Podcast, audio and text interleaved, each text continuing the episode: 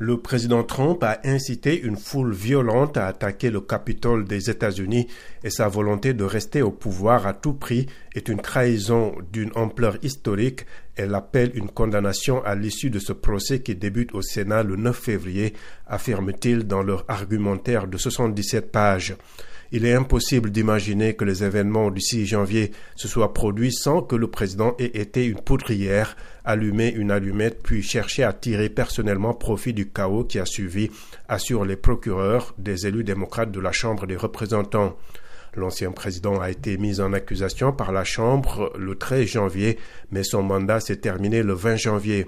Ses avocats ainsi que certains élus républicains contestent la légalité des poursuites contre un président n'étant plus en fonction.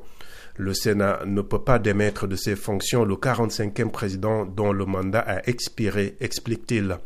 Donald Trump est le premier président de l'histoire américaine à faire face à un second procès en destitution. Il n'a jamais reconnu explicitement sa défaite à la présidentielle.